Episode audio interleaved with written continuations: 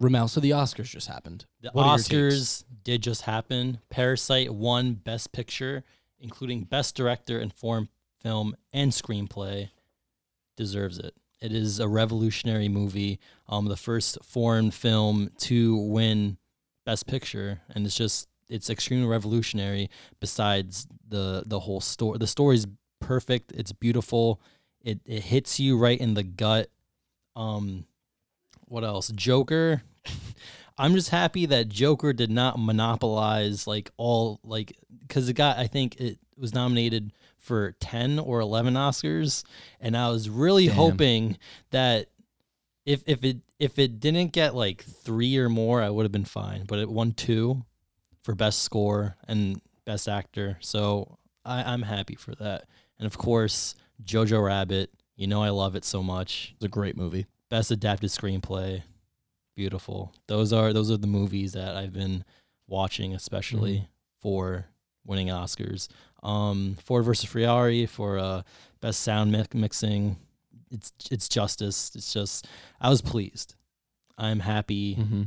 for each movie that got their Oscars. All no in all? complaints here. What? All in all, it seems like a pretty fair year for movies. Like it seems like all the movies that won were pretty deserving of them.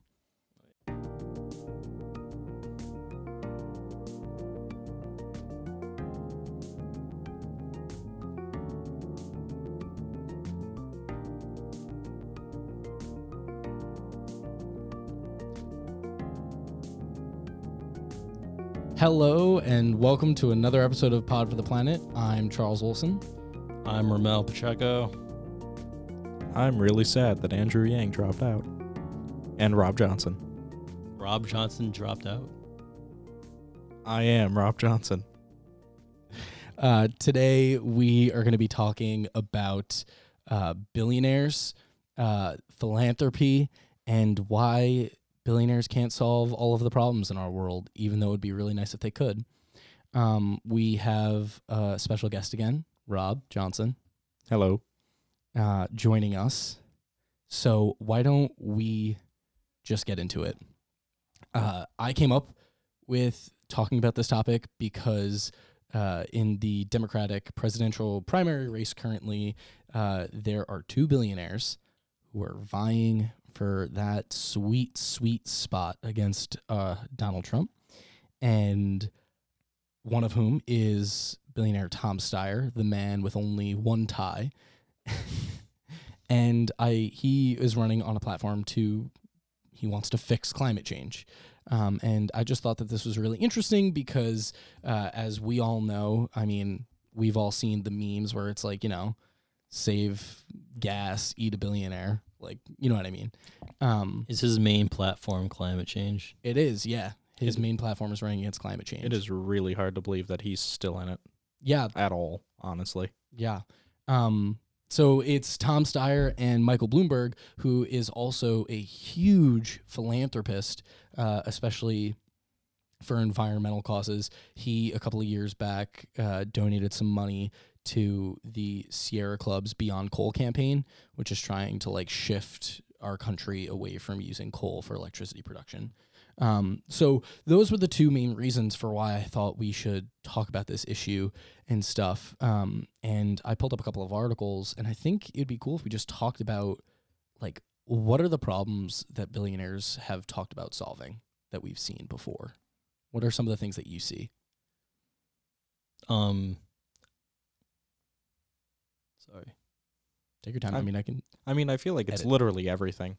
Like anything, you could pick something, and someone's always said something about it about how, oh, we just need to do this, and if we just get enough public support to do this or that, or this and that.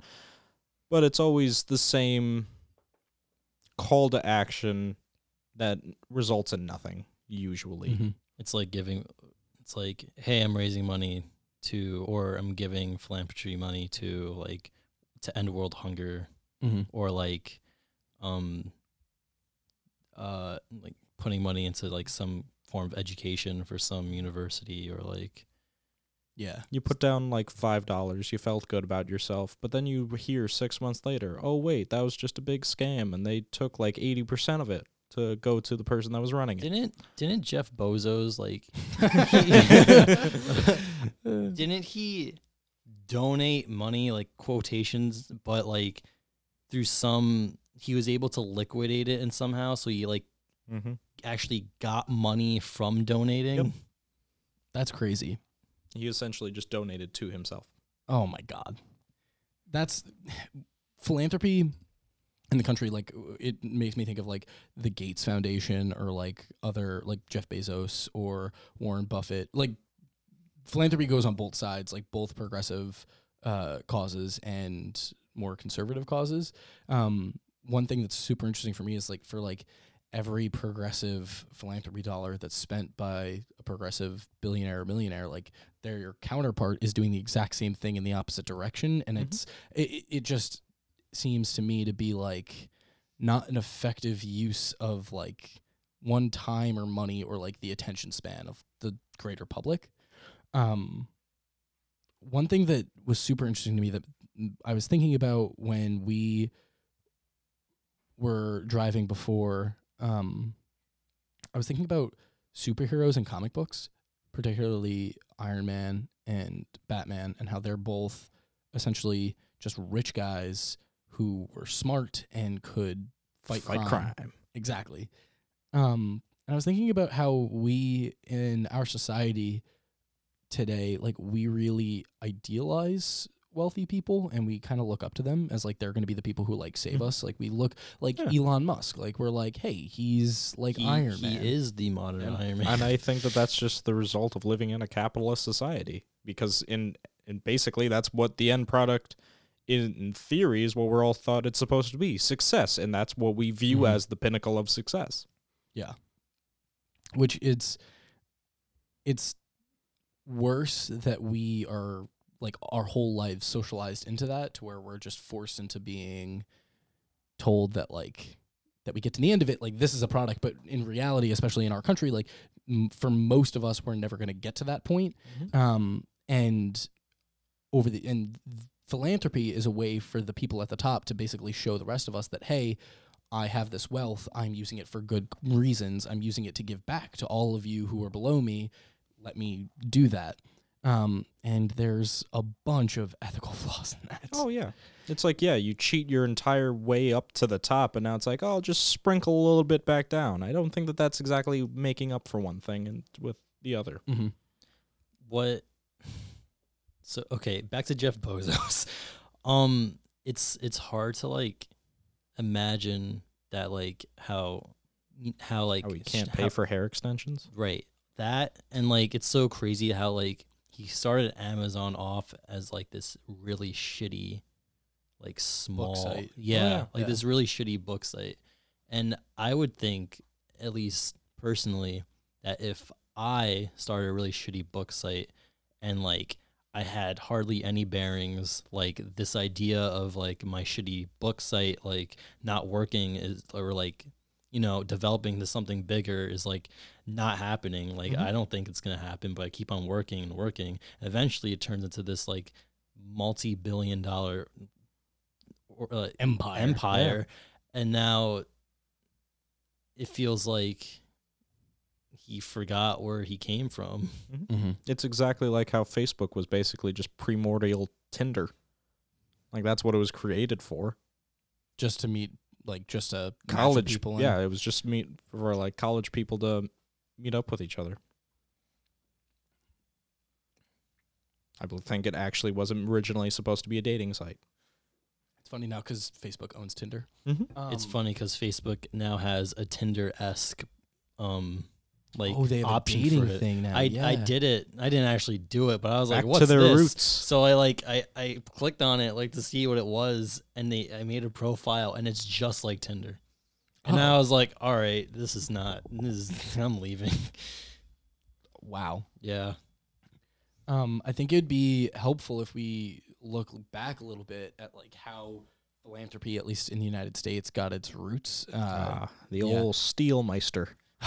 Andrew Carnegie. Uh, the if you go back to like the Gilded Age of American society, post Civil War, you have the titans of industry: Andrew Carnegie, John D. Rockefeller, um, Cornelius Vanderbilt, and uh, at that time, it was also a period of huge economic expansion but also huge growing wealth inequality the people who essentially were in control of all the resources and all of the labor at the time uh, were acquiring vast fortunes um, john d rockefeller and his Standard Oil consolidated an entire industry, uh, and at one point he was the richest man on earth. Uh, so at this point in time, uh, there was growing wealth inequality, and there was a growing movement across the country. The whole trust buster idea, um, and this is where uh, the idea for philanthropic uh, give backs uh, to the public came into play, whereas these titans of industry could donate money to create a library or to pay for a school or to build a dam or to do something for the public in a way to kind of appease them and make them seem to be less of a threat and make them t- to seem more inclined that the benefit of the wealthy is also the benefit for the rest of the public. Um, so this is the context that our society and like modern capitalism has been created with. Um, So philanthropy is just there to f- you're there to flex. basically to flex. and- Rockefeller Center. I don't remember the name of the college, but the college from uh the last lecture. You know that book? The professor, the one that you taught at. It's like something C Mellon. The C is Carnegie, Carnegie. Mellon. Yeah. Yeah. it's oh, it is Mellon. Carnegie Mellon. Yeah. Oh, okay. That's why. Yeah. There's the Carnegie Library. Um, there's oh, if you go around like Carnegie Hall. exactly yeah. If you go around like a bunch of cities, you could find like something that has like the Rockefeller name or the Carnegie name. I think it is kind of lost on people, like the term Gilded Age, and what that really meant. they literally were gold plating things. Yeah. Like they were just covering things in gold because the amount of wealth was ridiculous. It was It was- astronomical. Yeah, it was like great for the handful of people, but it was just utter crap for everyone Mhm. else. If you didn't have a direct say in what was going on or a direct partnership with though that handful of people, your hours were ridiculous. You couldn't feed your family. Mm-hmm. It was just a really awful life for Yeah. the majority of this country. And if we continue with this like history lesson, kind of, um, if if you follow the Gilded Age up into World War One and then go to the Great Depression, you start to see that like growing wealth inequality it it just kept getting worse, and then the philanthropic ventures weren't enough to appease people. Uh, and then the Great Depression hit because the level of inequality and people weren't able to afford things and a whole host of other issues. It was a super complex event. I'm not going to try to Whatever that buying what Simplify was that it. term? Buying on margin? Buying on I think it might have been buying on margin. Unclear. yeah, We can Google it. good old stock market. Um, but you hit the Great Depression, and FDR and the and the New Deal era comes in, and it comes in with a whole host of economic reforms. I talk about this in our Green New Deal crash course, actually, about some of the labor reforms that happened, uh, the fiscal policy that was changed, and one of the major things that was changed was that the tax code was changed to a point where the top 1% of the earners were taxed at a 90% tax rate, uh, which means that it gets super complex, but they were At- taxed. yeah. Yeah. They were taxed at, uh, I believe it was 90%. Ninety percent for like the top whatever One. percent of their wealth, which Exactly, it yeah. sounds like it's a lot, but in the comparison of how much money it is and how small of a percentage that's actually being taxed, it's Mhm. really n- nothing. Exactly. Um, and this change to the tax code affected that handful of people that was hoarding the 90% of the wealth Mhm. in the country. Uh, and it was with that increased tax base that the government was able to pay for a lot of the programs that brought our country out of the depression and prepared us f- to be able to enter World War II and then to eventually be able to post World War II grow into the powerhouse and the prosperity that our grandparents grew up in. And then that big shot from Hollywood came along talking about how the immigrants are causing all the problems in the country and we got to cut social spending. Hmm, Mhm. this is sounding a little familiar. However, Reaganomics. yeah. Um, so we get to a point where when Reagan comes into office, uh, it he at, when he starts his presidency, the for the top one percent, the marginal tax rate is. 50% and when he leaves it's down to 28% and ever since it's steadily been declining uh, for the top 1% um, and if anyone out there is listening they probably hear me say top 1% like 30 times and i'm Mhm. probably starting to sound like bernie sanders I think it's still a very powerful Bernie Sanders quote. I don't remember the exact position he was referring to, but it was that Bernie pays less in taxes than his secretary legally. Exactly. Yeah. Yeah. I um and this is an important thing that we're going to get to, but o- over the past 40 years, the wealthiest people in America have been paying less and less in taxes and over time statistics have shown that they've you've seen an increase in the amount of philanthropic money that is being funded into different things. Um but what- why why is that? why uh, is that So I'm I'm I'm gonna assume that it's because of mo- money in politics. Is that that's It the answer? Okay. Citizens United. Yeah, the Citizens United court case uh, established that pri- that companies Oh. uh, are able to. I remember. Yeah, That's was Um, like the watershed moment where it's like they weren't hiding it anymore. It was just out in the open. It had been steadily occurring for the past number of decades, but that just finally sealed it. yeah, that it was legal. Um, and since the amount of big money that was going into politics has been able to just reduce it, and you see with the Trump, the Trump, excuse me, the Trump tax cut that was passed, um, that the wealthiest Americans received a huge decrease in the amount of money that the government was taking from them, while a bunch of the, the rest of us essentially were caught actually paying more in our taxes to The the government. old working poor. Yeah. So uh, th- this is the context that we're at now, where it, we have a government that is being not taxing a huge amount of wealth that's just being hoarded. Um, and these wealthy people are trying to, in the eyes of the public, make up for it by essentially donating to causes that they believe pe- the pe- their supporters believe in. Again, I forget the exact numbers here, but just per se, if you made a hundred dollars an hour, worked ten hour days, I believe the number was it would take you fourteen hundred years to make your first billion. Yeah, uh, we we don't realize like just how ridiculous a billion is. Like I'm writing it right now. A thousand, There's a lot of zeros in there. million, a billion, nine zeros. A trillion is twelve zeros. Like that's a a lot of money to be a multi-billionaire Mm-hmm. is ridiculous.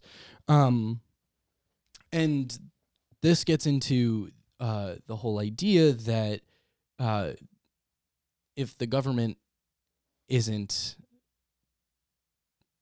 Sorry. Let me back up. Trying to solidify the thought. Find comfort in silence. We can edit out the silence. Do you guys have any questions to segue into the next part? What's the next part?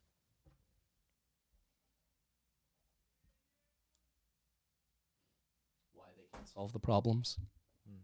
So why don't we just have billionaires just solve all of our problems? Why can't we have good people that are billionaires? What do you mean by good people? One that ones that have more moral standing. Well, I that gets into the idea of what are the issues that we're trying to solve and like what does it mean to be like have a good moral standing? So if billionaires invested their money in like science and technology, Mm-hmm.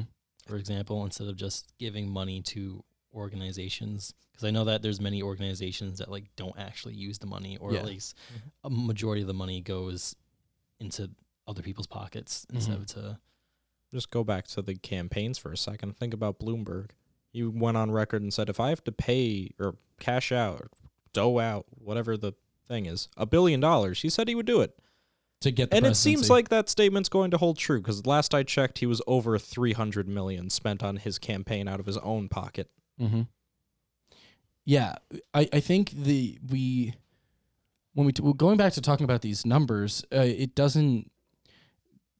Billionaires are inherently, they are always going to, no matter how much money they donate.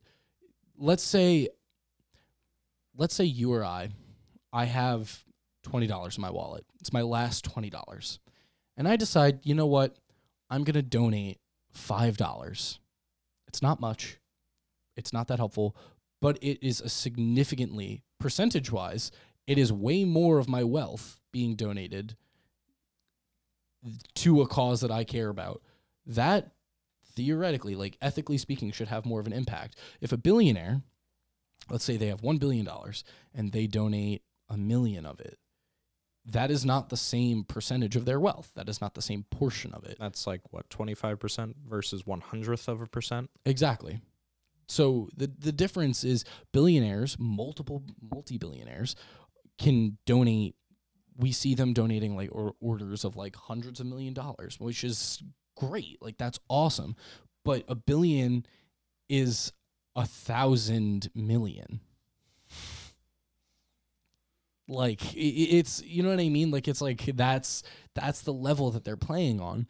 And at that point, even if they're good and they're donating to causes that we that are helpful and beneficial to the rest of society, they still will hoard their wealth and invest in things that will ensure that they keep their wealth in order to actually solve the problems, especially a complex problem like climate change, where it has multiple aspects to it and it can't simply just be solved by money being thrown at it.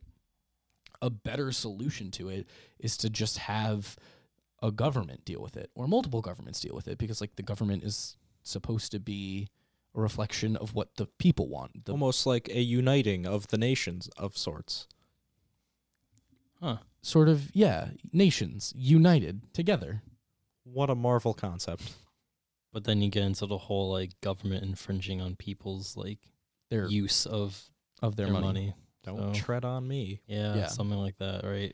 Well, it's the other thing is is I I I brought up the whole example of like a poor person like us like donating five dollars out of their out of their wallet versus a rich person, a wealthy person donating a hundred million, because it's we see that like there are tax incentives for us to donate to like at the end of every tax season. You're just like, hey, how much money did you donate last year? And it's you get some money back, but for wealthier people, because the same rate applies to them, they can get a bigger tax incentive and it doesn't even matter too much from them. And we end up, a majority of Americans, an overwhelming majority of Americans, end up paying money to the government anyway. If we wanted to theoretically like ensure that all people or working class Americans like us had more control over their money, we would want to make more money going into the tax system. If there's more money in the tax system, then people at everyone would have to pay less. It's not like It's it- it's like simple math. It, yeah, it comes off as a, well, they're just going to take more of my money. Yeah, money you were going to spend on the exact same thing that was probably going to be at a higher rate anyway. Exactly. Um ethically speaking, it's wealthy people donating their money to causes that they believe in. Like that's great. Like everyone should feel compelled to believe in a cause and do whatever they can. Yeah, like the Koch brothers donating to the Iraq War. Well, uh, I'm I'm not going to condone that necessarily. um, but I, I think it's important to emphasize that. I just think that it's also important to note that we in America we tend to value the fact that like wealthy people worked for their money. And and I I think this is something that we like need to talk about if you or I we go to work, we go to do something, I don't know, we go work at a restaurant or whatever, and we get a paycheck at the end of the week or whatever how much money we make in the year. And that a portion of that gets taken out in taxes. And it tends to be a lot and it really sucks. And nobody likes taxes. Like everybody hates taxes. If a wealthy person were to go to work, their workday doesn't consist of them actually doing work. Like their workday consists of them being smart and really good at getting other people to do work and create value. Mhm. No matter the industry that you're in, no matter what you're talking about, like they are not putting in the same amount of work as someone who's working on an oil rig or someone who is working at a supermarket or someone who's a Petroleum engineering. Yeah, like like like you could pick any job that's like not a CEO, like any job that you're like actually doing and working and making an honest living. Good all underwater welding. Yeah, li- literally anything, no matter the industry. And I bet money that that person will have paid more in taxes than a CEO of a major corporation or the corporation itself. Certainly. Amazon paid zero dollars in taxes. I had to pay four hundred dollars last year.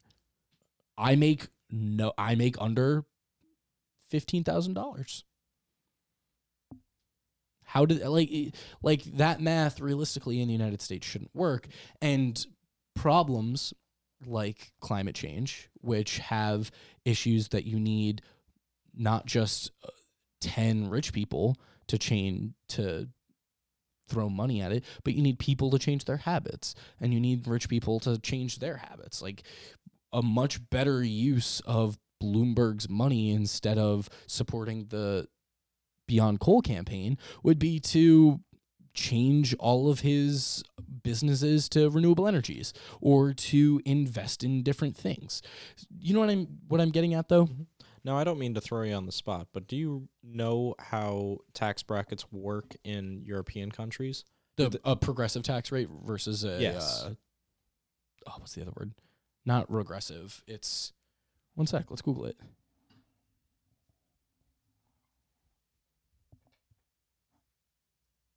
Because I know they always end up averaging more than us, but it's for so many more programs that they don't have to put money into that we still do.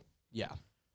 So we end up actually spending more money. We just don't realize it because we're not paying it directly to the government. So a progressive tax, and just reading the definition here, uh, progressive tax is a tax in which the tax rate increases at the taxable amount increases. So the more money that a person makes, the more they'll pay in taxes. So it's kind of like the whole stair thing, where it's between zero and ten thousand, you're at a zero percent tax rate, and then at ten thousand, you're at fifteen percent. At twenty thousand, you go to twenty five percent. At thirty, you go up to thirty five, and then it keeps, and then it goes flattens off. Um, this is considered typically, at least we talked a little bit about environmental ethics, I believe, uh, progressive payment forms, how it's supposed to be instead of like an equal playing field, it creates an equitable playing field Right. where it makes it like everyone's paying their fair share, realistically. Um, we technically in the United States have a progressive tax system. I believe it's just very skewed at when it begins to plateau. Uh, at when the top earners begin to have loopholes and stuff where they can get out of it. Um, so that's where we see a lot of that coming in to play.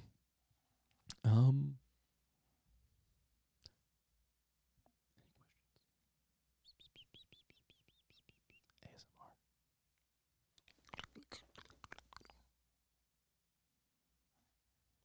What do we do to fix it? To fix what? Take all the money. We oh, I was I was so lost for a second there. we get Like, wait, the, what are we doing again? we get the we get the team back together for one last job. One last job. We infiltrate. Isn't that what Ant? Yeah, that's what Ant Man did. Remember the movie? they got the team back together for one last job? No, I mean before that. It's gonna What In the big, he got in. The reason why he was in jail. because of the bank. No, he stole money from like a like a Oh, few yeah, they ran a, um, billionaires, and then yeah. and then he, He tra- redistributed it. yeah I don't. I didn't remember that at all. yeah that's why Oh. that's how he got in jail in the first place. Damn, good for Ant Man. Yeah, Ant Man, the Robin Hood guy. Hmm. Wow. Um, I think Is that the answer? Is it Robin Hood? yeah. Just throw on our green tights and we just go and to their houses and then I I want to emphasize that like the problems we face, be it climate change, be it uh, medical issues, be it healthcare, be it breakthroughs in science and technology. Um, these are all problems that require one like large investments of time, but also people. Like people need to care about these things. And when philanthropists just throw money at it or fund other companies or whatever, I don't think that that really gets to the point of ensuring like how problems get solved. Do you know what I mean? Yeah.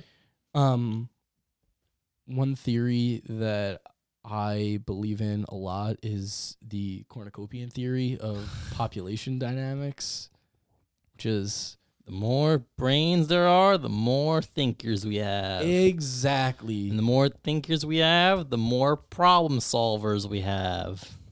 it's so nice to think about, and it's filled with fruits and vegetables and gourds and shit. Like the people's minds. Y- y- I, I, are we Now, Thanksgiving? It's kind of funny Uh, when you start looking into like an anthropological perspective. I believe his name is Geertz. Uh talked about was it Geertz? Let's go with Engelke. I believe it was Engelke. Um and the theory was talking about um money actually, and money as it pertains to values and our systems of exchange and reciprocity and how money in its own nature kind of threw everything into a loop as opposed to just this for that. It added an extra dimension of impersonal. Mm-hmm. Um like it doesn't really matter where that money came from or just that I wanted, I want more of it and it just it it was less this for that and now this and I want more of this and still more of this Mm-hmm. because it didn't hold the same weight as what we used to do in a system of bartering and trading. It wasn't about, hey, yeah, I need this, so I'll give you this. It became just essentially it was the start of the hoarding of wealth ever since the very inception of currency Hmm.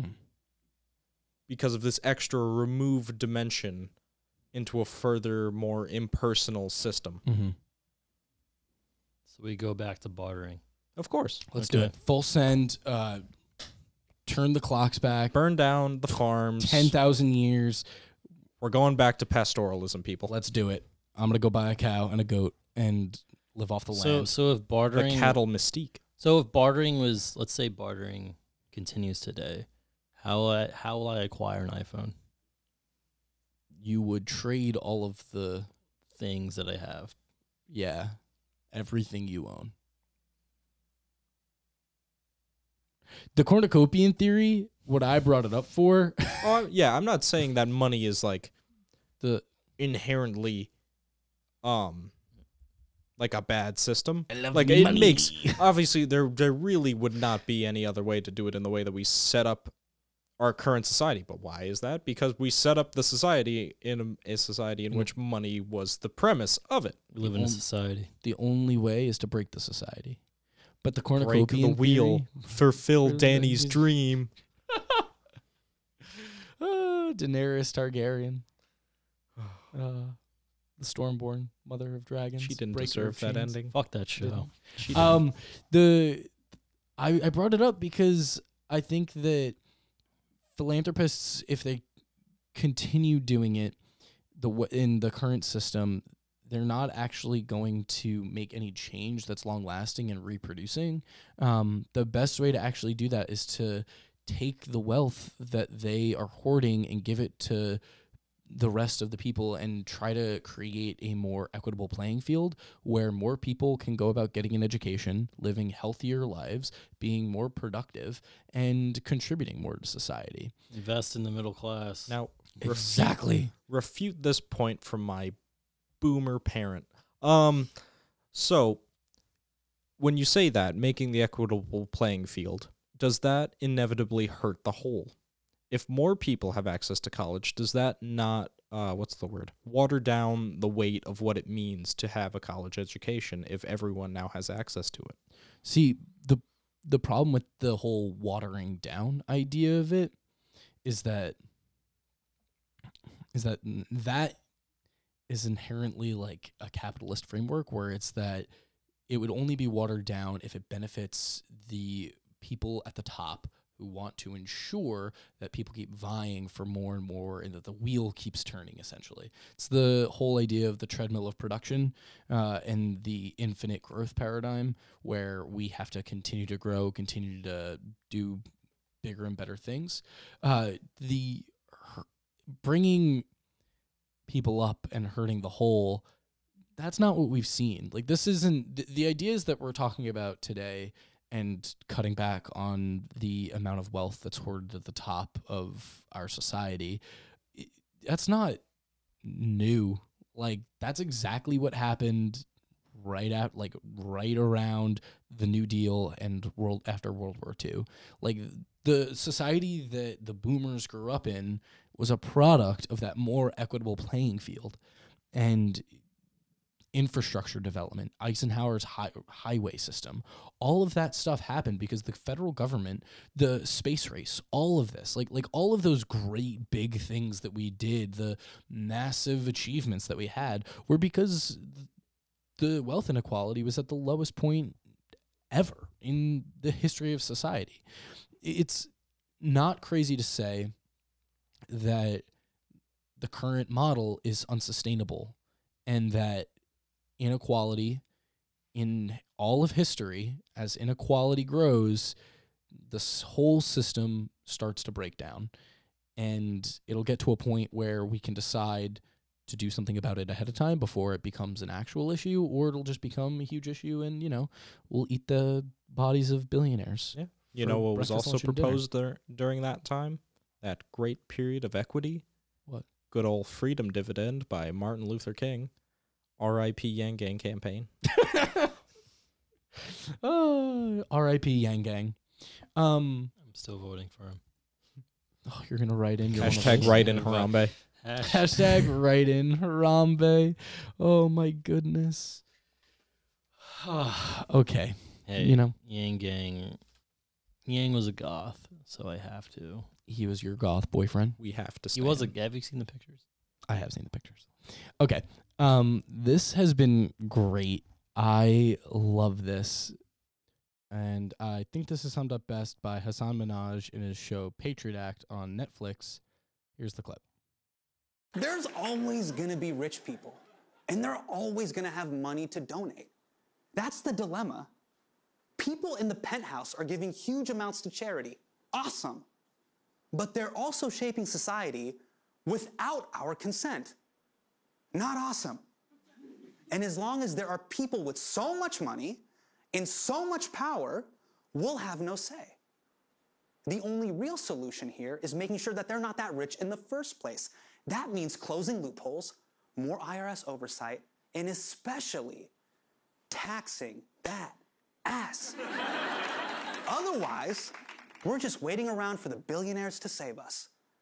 And as you can see, they don't always get it right. I want to thank you both for potting with me today. It's always a pleasure. Thank you having, for having me, Charles. Um, thank you for listening to another episode of Pod for the Planet. If you enjoyed this episode, as I'm sure you did, please give us a rating, drop a comment, and subscribe to the show if you don't already. Um, we will see you next time. Bye.